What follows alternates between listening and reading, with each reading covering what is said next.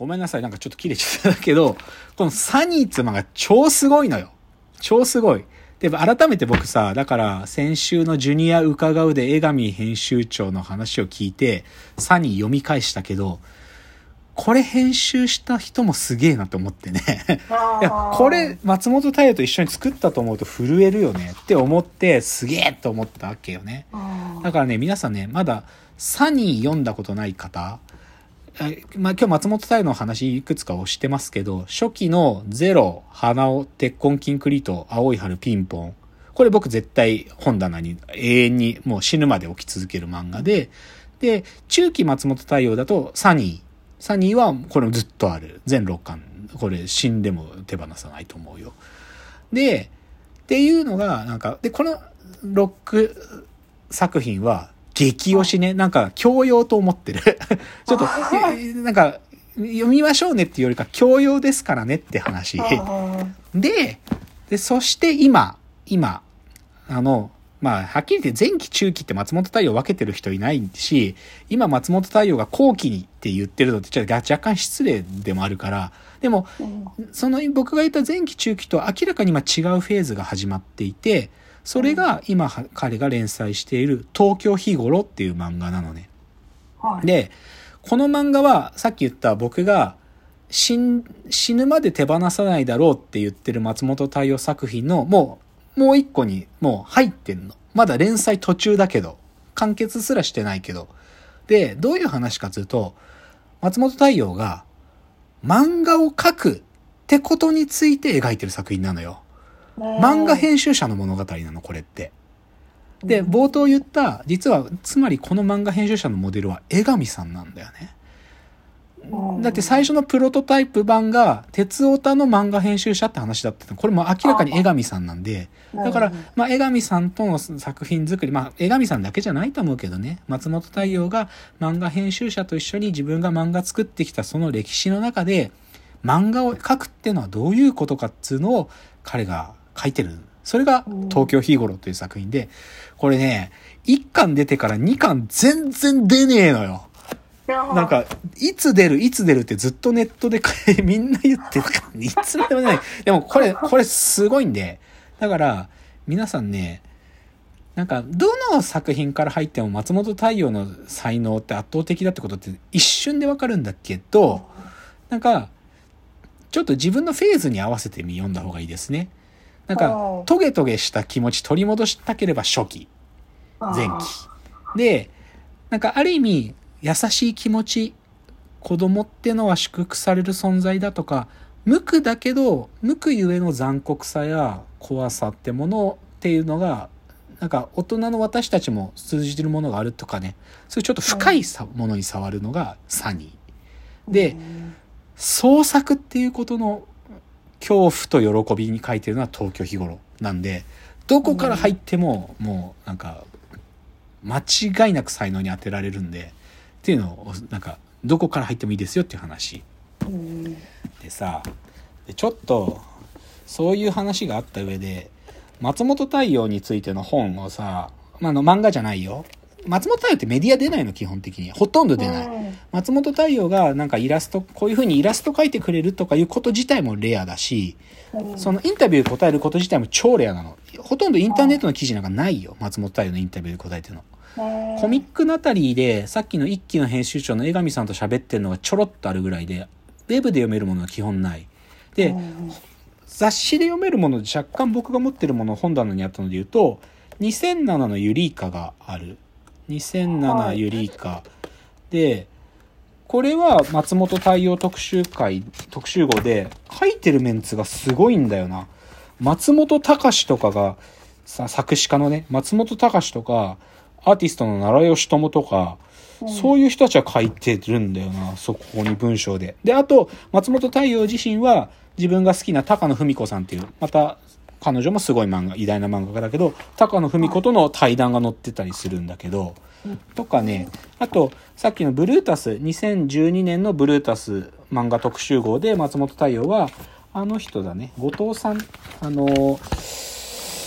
怪獣の子供か。あ、怪獣の子供っていう五十嵐大輔さんっていう漫画家さんが、この人も独特な漫画描く人だけど、その人の対談が載ってんだけど、でもね、この2冊を例えば読んでも、もうね、それこそピンポン後の松本太陽なんで、喋ってること穏やかなのよ。だからね、これね、ちょっとどっかで見つけたいけど、なんかこの尖り期でもそんなないんだけどな。そもそも売れてないからインタビューされる対象にすらなってない時間でもあるから、ピンポンより前の松本太陽が何を語ってるかっていうのを僕ずっと探してんだけど見つかんねえんだよな。で、逆に本人にその当時のことを語るってモチベーションも多分ないから、今喋ってくれって言ってもないんだよね。なんかね、ウェブで見てた記事で言うと、その一期っていう雑誌が始まった頃の松本太陽の態度について触れてるのとか、ピンポンって漫画の連載が終わったぐらいの頃について触れてる話とか若干あるんだけど、それより前の彼がきつかった時代について触れてる話はなくてね。でも、それからはまあ漫画家だからさ、でもやっぱりそういうのは絵から想像すりゃいいんで、この、ジュニアが、ジュニアさんが出てたポルノスターのこのイラストとか見ると、怖いよね、やっぱりね。なんかね。なんだろうな。あの人。えーっと、僕この前喋ったさ、アーティストのさ、えーっと、えーあ、フランシス・ベーコン。フランシス・ベーコンの絵に近い。なんか、人間の、この、ほなんつう、苦悩とか、恐怖とか、もしくは、空虚とか、なんか、絵に出ちゃってるよね、なんか。こんなに虚しいのって思う。えーなんか、そういう乾いてる感じがあるんだよね、初期松本太陽って。なんか、ゼロって漫画もそうだし、鉄痕キンクリートって漫画もそうだし、不良漫画の青い春もそうだけど、こんなに乾いてるのかな、人間ってっていうかね、なんか、こんなに満たされないのかなっていうのがすごくあるよね。み満たされないから、か、カサカサしてて、触ると手が傷ついちゃうみたいな感じなんだよね。なんかその心の部分があまりに乾いてて、もうひび割れちゃってるから、触ると手が血出ちゃうみたいな感じなんだよ。でもそういうのを絵からわかるよね。間違いなくこの頃尖りに尖ってたんだろうなって思うよね。まあ尖ってたって表現俗なんだけどね。なんか心がトゲトゲしてたんだろうなってことはわかるっちゅうんでね。ので、あ、ちょっとじゃあ残りの時間だから、でも、なんかさ、そ、そういう千原ジュニアとか松本太陽っていう、ま、間違いなく、なんかこう、若い時間、若い時そういう時間があった人たちが、でも今、メジャーになった今さ、彼らに共通している、なんていうの、同じ感想を持つことは、優しいよね。なんか、めちゃくちゃ優しいな、ジュニアさんも。あの、松本太陽さんはわかんないけど、でも間違いなくこういう作品書いてるって間違いなく優しい人なのよ、この人って。超優しいの。で、なんか、そうなりたい、僕。いや、自分が優しい人になれるかなって、なんか思うけど、なんつうのかな。トゲトゲした時間あった人たちが、でも、で、これさ、売れたから優しいって話ともちゃうんじゃないかなと思ってて、本当し、本当はもともと優しかったんだと思うんだよ。優しい人たちなの、絶対的に。絶対的に優しい人なんだけど、でも、若いっていう時間プラス、自分が世に認められるっていうまでの苦しい時間っていうのが、なんか、どっちかというと、優しさを全面化しちゃうと、そのフィールドでは戦えなかったからトゲトゲしてたっていうか、だけど、結でもその時間が過ぎてみると、結局その人たちの内側にあることは優しさっていうので、だから、めちゃくちゃ優しいんだよ。なんかこの人たちって。うん。だから、まあ、で僕、松本太陽さんとは全然もうお会いする機会なんか、多分死ぬまで一回でもあったら、もうその時点ですごい大満足だけど、でも、なんか、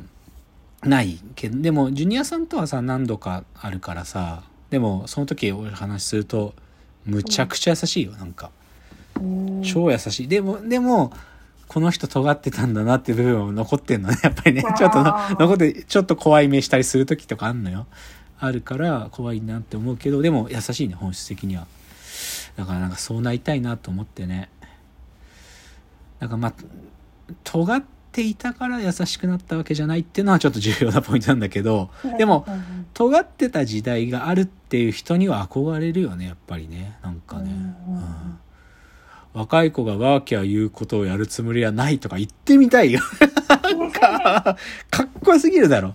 ジャックナイフってあだ名つくことってかっこよすぎるだろ。うんいやー憧れるよな。真っ黒い服 真っ黒い部屋に住んでる。でも